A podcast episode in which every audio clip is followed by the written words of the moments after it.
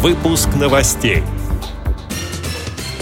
Премьер-министр РФ Дмитрий Медведев обещает продлить реализацию программы «Доступная среда». В Ростове-на-Дону появится трогательный музей для слепых и слабовидящих людей. В Хабаровске состоялся турнир по шоу-дауну. В Великобритании провели операцию по пересадке бионического глаза незрячему пациенту. Далее об этом подробнее в студии Наталья Гамаюнова. Здравствуйте. Здравствуйте. Премьер-министр РФ Дмитрий Медведев обещает продлить реализацию программы «Доступная среда», сообщает агентство «Интерфакс». Цитирую слова Дмитрия Анатольевича. Сейчас Министерство по труду и социальным вопросам готовит предложения на период с 2016 по 2020 годы. Эти предложения масштабны. Если я правильно помню, порядка 380 миллиардов рублей требуется в общей сложности на эти цели. Программа «Доступная среда» решает важнейшие задачи снятия барьеров для людей с ограниченной трудоспособностью. Мы ее обязательно продолжим. И несмотря на то, что нам весьма непросто верстать бюджет и государственные программы, мы будем стараться эти потребности закрывать. В Ростове-на-Дону появится трогательный музей для слепых и слабовидящих людей. Идея создания заведения, которое стало победителем форума «Территория смыслов», принадлежит студентам Южного федерального университета. На создание музея молодые ученые получили грант в размере 250 тысяч рублей.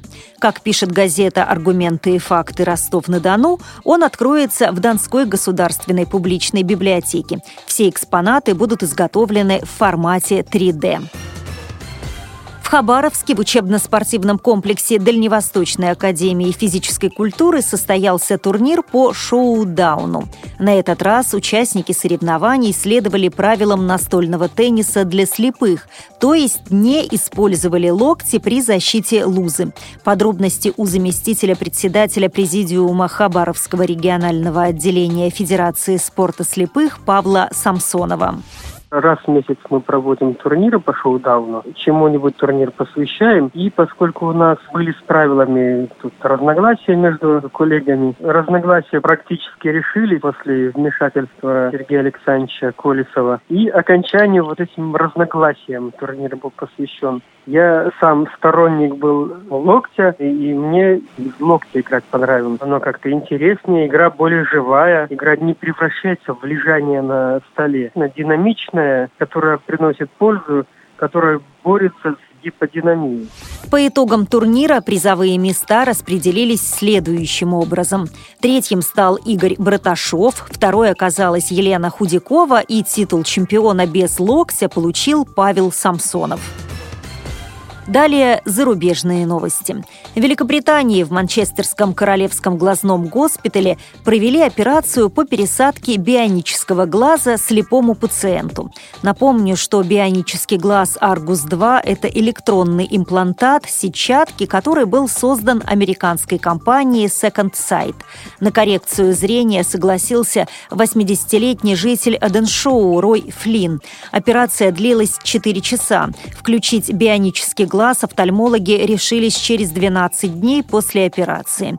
Мужчина сразу увидел людей и предметы, которые его окружали. По прошествии недели Рой начал различать вертикальные и горизонтальные линии на экране монитора. Как пишет газета.ру, мужчина может видеть даже с закрытыми глазами. Пока подобный имплантат стоит порядка 150 тысяч евро. Но исследователи намерены продолжать эксперименты, проводя бесплатные операции за счет государственного финансирования и грантов. С этими и другими новостями вы можете познакомиться на сайте Радио ВОЗ. Мы будем рады рассказать о событиях в вашем регионе.